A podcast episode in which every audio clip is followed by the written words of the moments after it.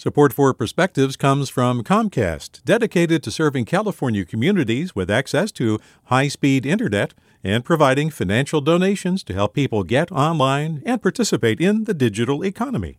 More at california.comcast.com. Hi there, I'm Rund Abdelfatah from Throughline.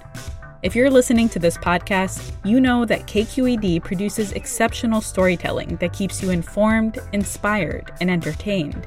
Their podcasts cover issues from your neighborhood to the entire country and everything in between. Support this work today. You can help us continue to bring quality podcasts to your ears. Just head to donate.kqed.org slash podcast. That's donate.kqed.org slash podcast. From KQED.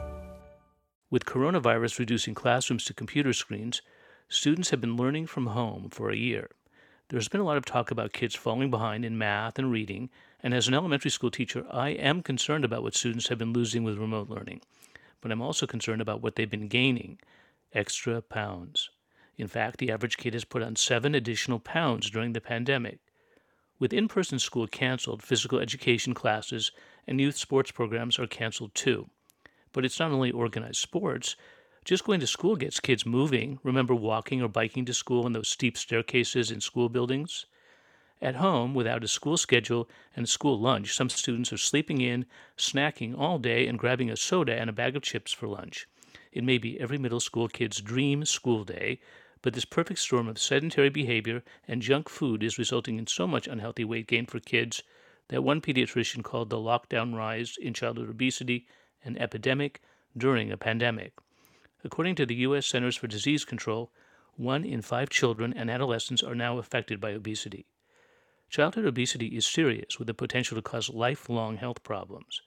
Diabetes, heart disease, and even cancers have been linked to being overweight as a kid.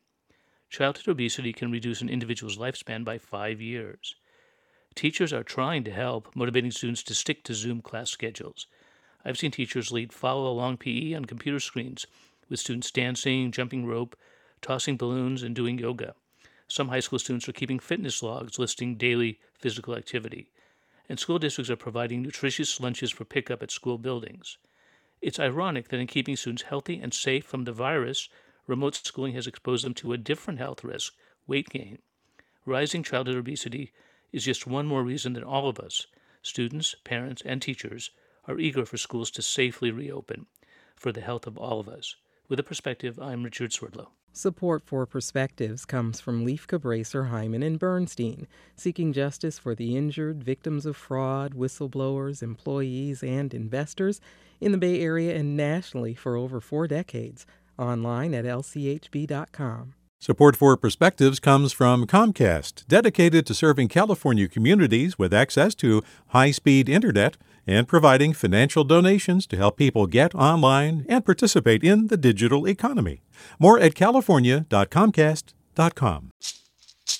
Hey, it's Glynn Washington from Snap Judgment.